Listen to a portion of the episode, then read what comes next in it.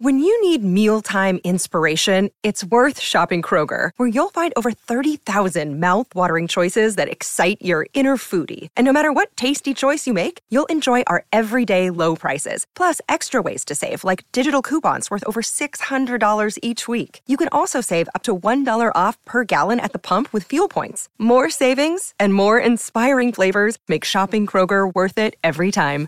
Kroger, fresh for everyone. Fuel restrictions apply.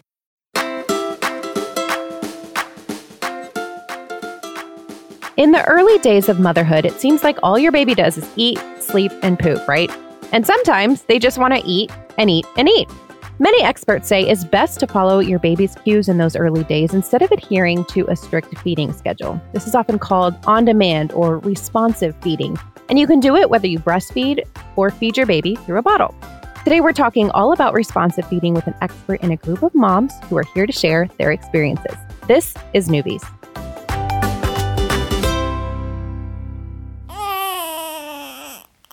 Gorgeous. Um, it's a girl. Surprise! The whole family's here. so when are you having the next one? It's just poop. Ready for another?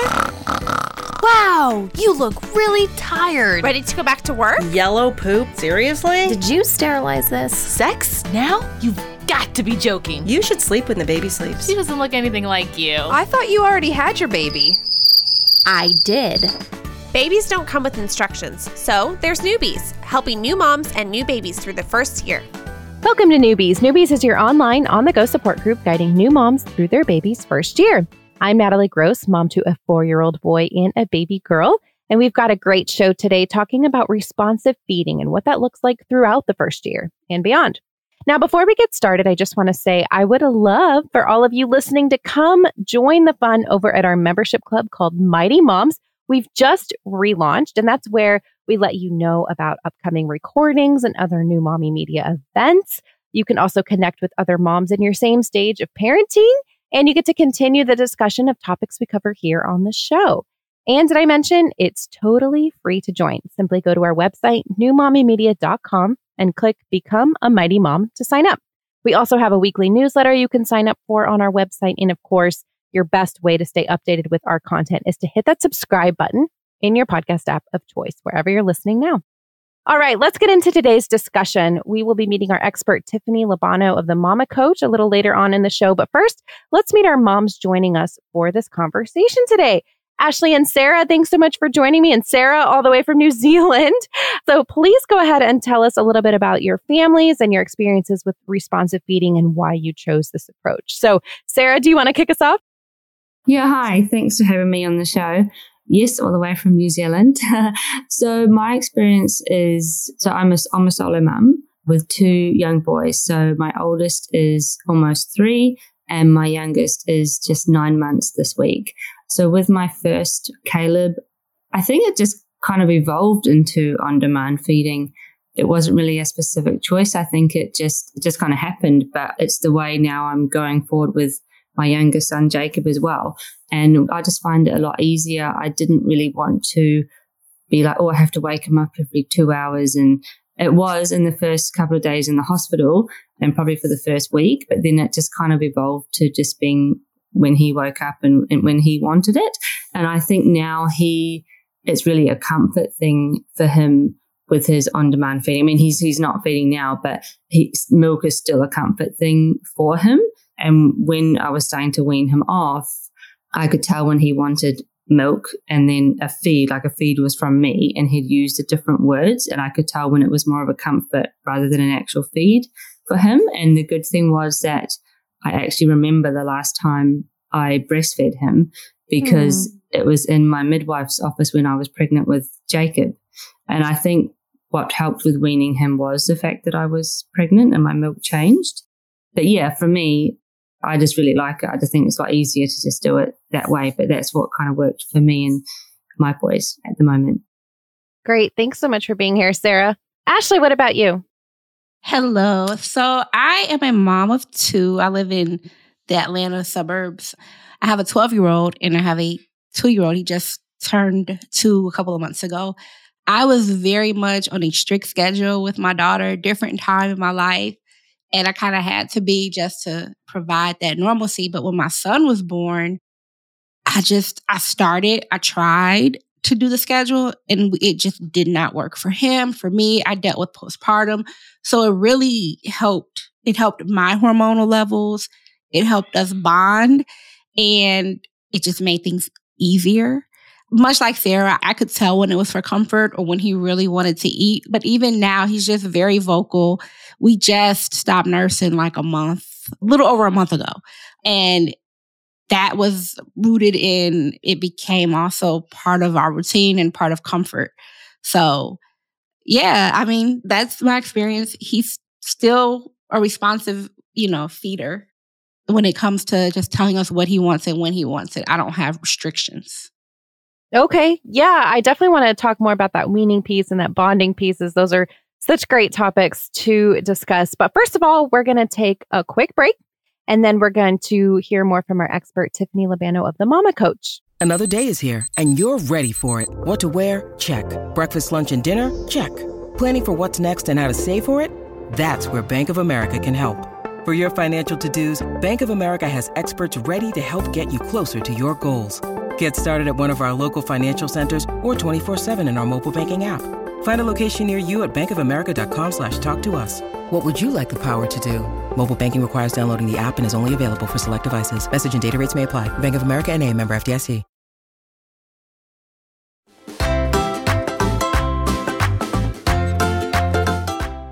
Today on Newbies, we're talking about responsive feeding. I have on Tiffany now. Tiffany's been a pediatric nurse, a NICU nurse, and a doula and she now works for the Mama Coach, helping families navigate a lot of the early parenting issues like we're talking about today. So, Tiffany, welcome back to Newbies. I know you've been with us before. I'm excited to have you. Thanks so much. I always love joining you. It's such a fun group that you guys have, and I, I always love the topics. I think they're so important for families. It can be really helpful. Some of these topics that we kind of talk about, but we don't talk enough about, are really great to start the conversation. So, thanks for having me. Yeah. So, Tiffany, why is responsive feeding something that a lot of experts agree is best for babies, especially in those early days? Sure. I think there has been a ton of research done on responsive feeding, and it's been found that there's a ton of benefits. So, what I don't think parents realize is that some of these habits that we develop early, early on, even as early as like newborns and infants, when it comes to eating and food, in their case, like milk, formula, breast milk, it's these habits, they translate to later on in life. So there's a ton of research that has shown that overweight babies grow into overweight children who grow into overweight adults. And we all know the health complications that come along with that. So, one way that we can combat this is by using the technique responsive feeding right away with our babies. And so, what this means is really honing in and following your baby's hunger and fullness cues. We want to make sure we're respecting those cues in a supportive and developmentally appropriate manner. So it's typical, and I think this is pretty natural for parents, is that parents feel better when they their babies are eating more. And we hear so much about three ounces every three hours, and it's kind of just built into, I think, our culture that we've a little bit forgotten about what seems like an easy concept like responsive feeding is following your baby's cues, but we want to make sure that we are respecting those cues and we whether they be for hunger or fullness, that way they can learn how to listen to their bodies. If we push them to eat more than they want or when they're not hungry, it can teach them to ignore those cues, which puts them at risk of overeating in their adult life. So, responsive feeding is really learning your baby's hunger and fullness cues and responding to that those cues accordingly and really having them be a part of that process. So, what are those typical hunger or fullness cues that moms should be on the lookout for? Yeah, so some signs of hunger look like sucking on hands and fingers or bringing them their hands to their mouths or making that sucking noise like a lip smacking noise if they're turning their head either looking for the breast or bottle sometimes opening and closing their mouth where it's called rooting oftentimes even like babies that are, are nursing babies, they kind of start burying their head in mom's chest, things like that. One thing that I always like to mention to families is crying is often a super late sign of hunger. So we want to pick up on some of those earlier hunger cues because it just makes for a better experience and it's easier to feed a baby that's, for a lack of better terms, like hangry it makes the it just makes the whole event like a more calm and enjoyable process for mom caregiver or baby and then some of the signs of fullness include you'll actually if you're bottle feeding or nursing you'll notice that your baby's actually like tongue thrusting like pushing that nipple away and in the other side at the end of the feed they're actually turning their head away they're not really looking to latch or they end up sort of biting and playing with that nipple so just some cues that they're all done. And that's in infancy. So in toddlerhood, I always talk to my families too, especially really in, I think we we see a lot of families that are teaching their babies like colors or animal sounds and those are all really really awesome. Those are great things to learn, but sometimes in toddlerhood and early toddlerhood when they haven't developed those verbal skills, teaching them the, a way of communicating their needs is really really helpful so a lot of baby sign language in terms of you know more or all done is a really great way to help your baby not just pick up on their physical cues but help them start to verbalize what they need okay and how might responsive feeding differ for babies who are breastfed versus babies who are fed through a bottle so, really, I think the main focus of responsive feeding is focusing on that it's baby led. So, whether it's breast or bottle, we want baby to control the flow rate, the amount, and the timing. And we always talk about how with breastfeeding, really, I mean, there's like three things you can't make a baby do. You can't make a baby eat, sleep, or go to the bathroom. We, it's just our job to offer, and it's their job to decide when and how much and at what rate that they're eating. So with the bottle, we want to make sure that babies have control over these factors. So sometimes parents are fixated on baby finishing a set amount of milk or staying on the breast for a certain number of minutes. And we want to just keep in mind that each feeding, you know, again, three ounces every three hours, it may not look like that. It may like may look like a half an ounce and then an hour later, two ounces, and then 30 minutes later, one ounce, and then three hours later, three ounces. So it's really picking up on those cues and taking your baby's lead and allowing them to have control over the situation.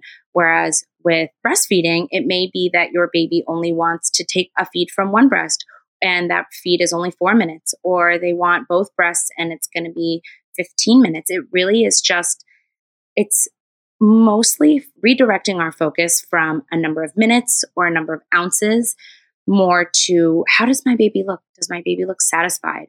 Are they comfortable in between feedings? Are they showing me cues that they're still hungry or that they are full and meeting those needs whenever they are showing them to us? So, regardless of the la- time of the last feed or how long the last feed was, just letting your baby kind of take the lead and respecting those cues and meeting their needs whenever and however they're showing us. Okay. And so it seems like this kind of all would correlate once babies start solids, right? Can you talk about how to continue using this feeding approach once the baby is a little bit older and eating table food? Yeah, absolutely. It is practicing the same techniques. It's just switching out those milk, either breast milk or formula for solids. So continuing to watch your baby or your toddler or your older child's cues for hunger and fullness cues, either through them expressing it verbally or through action and having caregivers responding to those cues in a supportive and, like I said, developmentally appropriate manner. And we want to make sure that we're doing this on a consistent basis where your child experiences a very predictable response to those cues, whether they be hunger or fullness. So if your child is ready for solids, you can continue to use this approach and start incorporate, like I said, some sign language to how, where they can verbalize, not just show us physically with their bodies and some of those cues of the lip smacking or the head turning, but offering them developmentally appropriate foods, whether you guys are using baby led weaning or solids or some type of combination, and letting letting your child kind of take the lead on when they're hungry and how much of it they would like to eat. So, like I said, it's always our job to provide the food and the child's job to determine how much of it and when they would like to eat. So, really just respecting those cues and responding accordingly and just swapping them out for either milk or solids, depending on where you guys are. I'm having a realization that might sound dumb to everybody else, but is that why they call it baby led weaning? Yep, you got it. Took me long enough. All right. Well, one question that I see in a lot of the moms Facebook groups that I'm in is about overfeeding. And you started talking about this earlier, but like, am I overfeeding my baby? And I remember feeling that way because my two month old was eating, I don't know, like four ounces at a time. I'm trying to remember exactly, but it was a lot for her age, for even like what the pediatrician had told us was kind of in the range. But she always seemed hungry. And so I just, I didn't know. And so you know, I was just curious, is there something to that advice like you can't really overfeed a baby or what's your take on this? I'm curious. Sure. So overfeeding can happen, but really in my experience it's actually pretty rare. So most times when overfeeding is happening, it's when a caregiver is misinterpreting those hunger and fullness cues. And as long as your baby's gaining weight and they're growing and they're thriving and we're not seeing any concerning tummy issues or symptoms like vomiting or bloating or excessive gas where they're really uncomfortable, I really don't think that overfeeding is typically something that is is super common. Like I said, it's pretty rare. Babies they're they're really sophisticated in their ability to regulate. So they typically eat when they're hungry and they stop when they're full.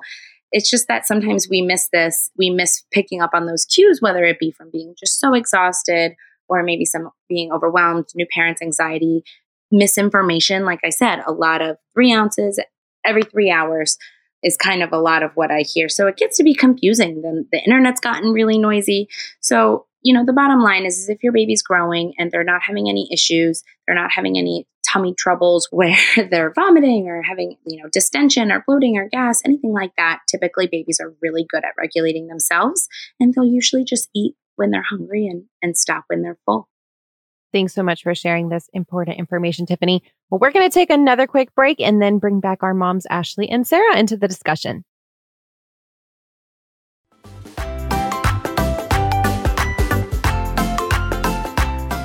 We are continuing our discussion on responsive feeding today. Welcome back, Ashley and Sarah. Any thoughts on what we've just heard from Tiffany? Sure, I will go. I feel affirmed. like, okay, I was doing it right. I yeah, I got it right when it came to the responsive feeding. Like she said, the internet is so noisy and there can be so much guilt associated with doing things different. So no, that was just enlightening and I feel empowered. So thank you. Yeah, I'm so glad. Sarah, any thoughts? Yeah, the same way, actually. I think that's a good way you worded it, Ashley affirmed, yeah, that I was doing the right thing. And I think just, you know, every baby is different as well. And I, I'm not sure how my feeding journey is going to go with my second son, Jacob, as far as weaning and stuff goes, and, and if he's going to be quite reliant on milk for his comfort or not. It's going to be interesting because I think when I was weaning Caleb, I was pregnant and I think my milk changed and, and my body was telling me that I needed to stop feeding him uh-huh. from me. And so I had to start that process. And it was a really emotional one as well. And so I'm not sure how it's going to go with Jacob because I don't think I'll be pregnant, pregnant again. And so it's going to be interesting to see how it goes with him and how he uses it for comfort with that I've been demand feeding him as well and whether it will last as long as, as Caleb did, you know? So yeah, it, it's interesting, but I definitely feel affirmed that I was doing the right thing. So yeah, it was awesome. Thank you. I love how he started chiming in there too. That was great.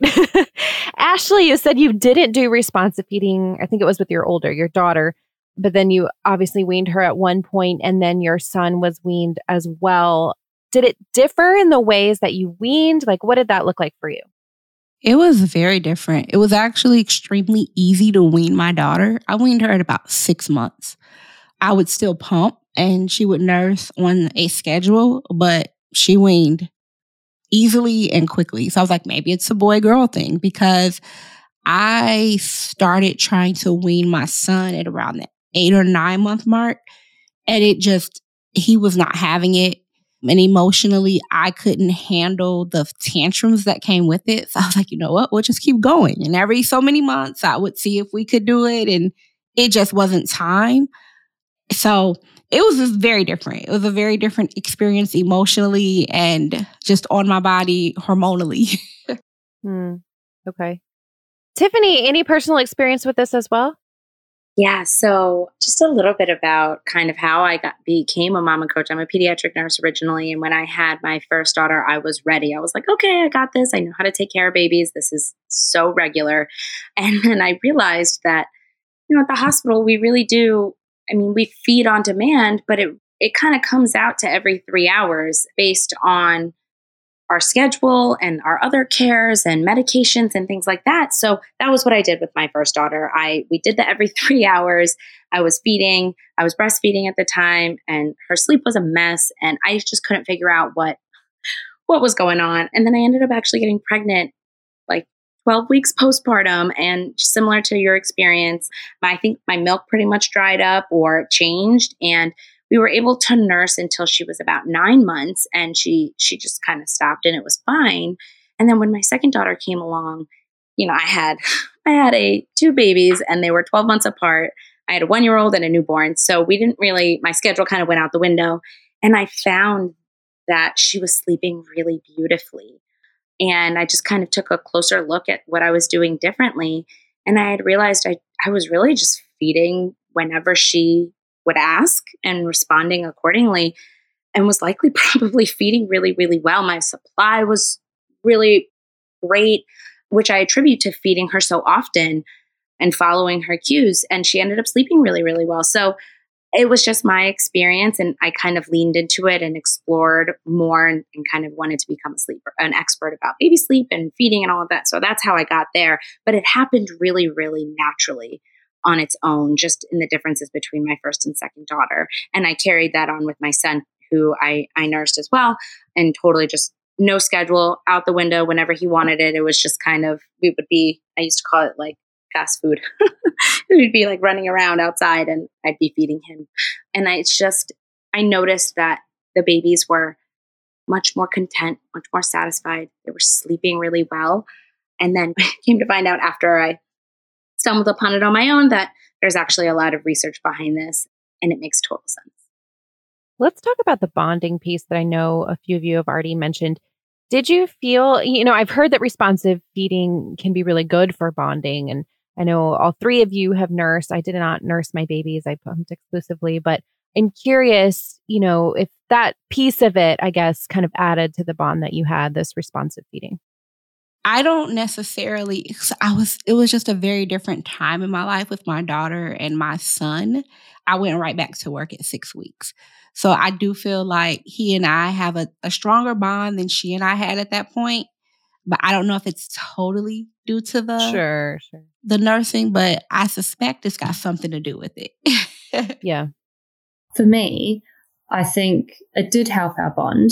And I remember when I was pregnant and I suddenly felt like I couldn't feed him anymore myself.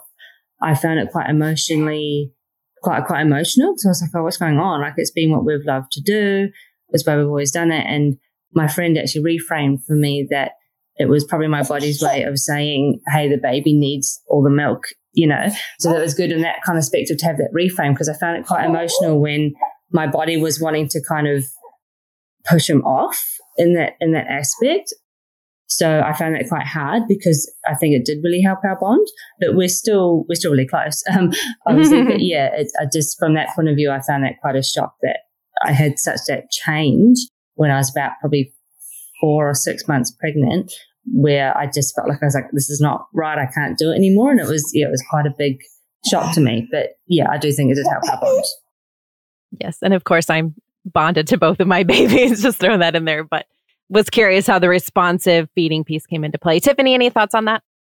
Yeah, so the I have three children and I got pregnant while nursing the first two and I had what felt so I guess I should say with my first I was very in shock and I didn't expect to have those changes. I had this kind of goal in mind. I was like ready to nurse for the year and and however long and then that kind of changed. My the plan changed because my body was just unable to produce milk. And I had a really very hard time accepting that the first time. And I guess we stopped nursing when she was nine months. And I mean, she is my little sidekick. So uh, I think that bond is really there. It's super strong. And then with, with my second, I nursed her as well until I got pregnant at nine months. And same thing. She is, you know, very similar experience the biggest difference that I noticed was when I weaned my son, and it wasn't when I was pregnant. I had really hard, he and I both had a much harder time than my daughters did. And I think that I don't know if it, I can attribute it to all the pregnancy hormones that I was already kind of, they, they were fluctuating, they were, you know, circulating through my body. And the change in milk and the change in volume as well most likely made it easier for them to wean. Whereas with my son, it was me initiating it. I mean, at that point, I had been pregnant and or breastfeeding for four years, so I I needed a break. I was finished when um, by the time he turned one. So I had initiated it, and I I we actually started the weaning process and continued probably three times before it stuck. And I, I really think that had to do with but there where there wasn't no change in my milk. It was me actively kind of nudging him in that direction.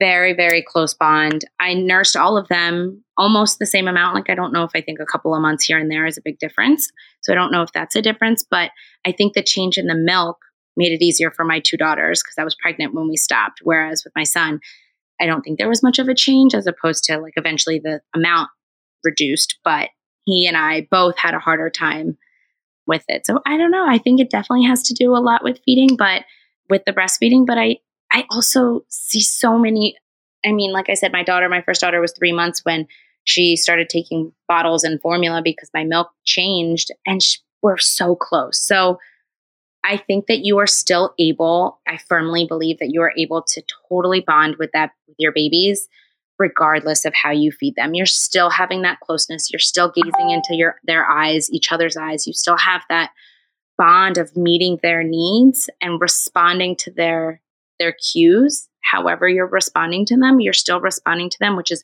where i think the root of that bond is kind of coming from yeah that's such a good point thank you tiffany curious as we wrap here is there a time where you know your baby kind of naturally grows to a set feeding schedule versus responsive feeding and i'm curious if that's true, if that's the case, what that looked like for your families and at what age? For me, my son is still not on a schedule. So I can't, I, I'm not no worries. yeah, I don't think he's really into a specific schedule. Yeah. No, I don't know. I don't know if you will. I mean, what I found interesting is even with Jacob, like, I'm not sure if it was because it was my second baby or not, but the birth care I was at weren't really as like waking me up every two hours to feed him. Whereas with, with Caleb, my first one, and that birth care, they were like every two hours in the room, like, gotta feed him, gotta feed him. And also, he had trouble, he didn't latch, he had a tongue tie. And so, for that first, well, he was born on a Friday, and on Monday was when they cut his tongue tie. So, for that kind of weekend, he wasn't really feeding much at all. Um, I had to express through a pump to um, actually give him any food, and it was all through through a syringe. So that was kind of more scheduled because I had to do more work for it. I had to kind of prepare a bit more for it. And so I think when we got home and I was pumping the milk started to flow, it was a lot easier to just go into on demand feeding. But Jacob's kind of always just been on demand, not really on a schedule as such. So yeah, I don't think he ever will be on a schedule. All right, Tiffany, any last thoughts as we wrap up? Yeah, I just wanted to to kind of address what your question was. So for me, and I think with a lot of the families I work with, in terms of becoming more predictable, like I, I think I like to use that word as opposed to a schedule, where instead of there's times necessarily for things, it's more of like a sequence of things that happen in a like in an order and and I find that that happens pretty well things become pretty predictable when babies move to two naps. And I had that same experience with my babies whereas when they start taking two naps a day their little bodies are pretty regulated. They wake up around the same amount of time give or take. They go to bed around the, the same time and their naps those two set naps are about you know plus or minus 30 minutes around the same time. So things become a lot more predictable. And how we ended up in the responsive feeding it kind of just translated to for at least my daughter she would get a feed when she woke up whatever she was waking up from whether it be a nap or in the morning and then she would always want to take a second feed before she went down for sleep And then that was just kind of how the pattern went, came very predictable. Whereas when you've got a really little baby where they're kind of feeding, they kind of want to feed every, sometimes every 20 minutes, or they're good for two hours, it's a little more unpredictable. Their sleep is really unpredictable. They're all over the place. So once I, I find that once babies are on two naps, and that that kind of is variable, it can be anywhere between like seven to nine months, maybe as early as six. So that range is really different. But at that point, things become a lot more predictable and then just get even more predictable once they even move down to one nap, say, because again, then they're that's just usually at like a typical time and a lot more you're able to kind of predict when things are happening. So that's when I usually find that things become more into a pattern and, and more set. All right. So, for all you brand new moms listening out there, there is hope. Predictability is coming. So, thank you so much to you, Tiffany, Ashley, and Sarah for joining me today. Listeners, be sure to check out Tiffany's website at tiffany lebano, L E B A N O dot themamacoach.com. Also, check out newmommymedia.com where we have all of our podcast episodes, plus videos and more.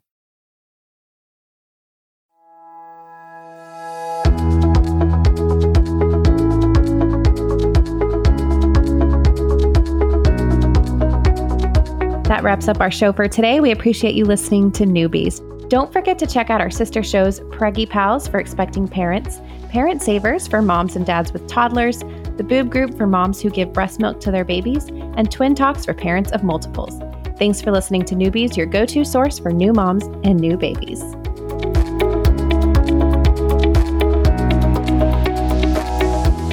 This has been a new Mommy Media production. The information and material contained in this episode are presented for educational purposes only.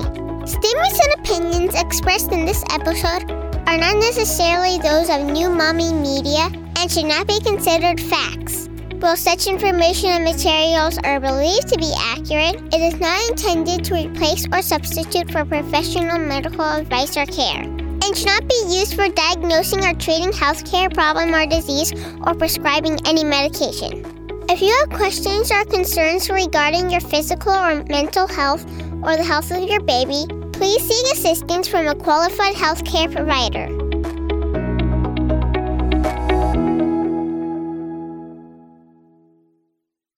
Hey, mamas! Don't forget to check out Mighty Moms. It's our online community built for new moms just like you. Not only can you connect with other moms, but you can also join us backstage for special mom only online events. And you'll also be notified when we're recording so you can join us as a special guest. Visit our website, newmommymedia.com, and click on the Mighty Moms banner. It's free. That's newmommymedia.com. See you there.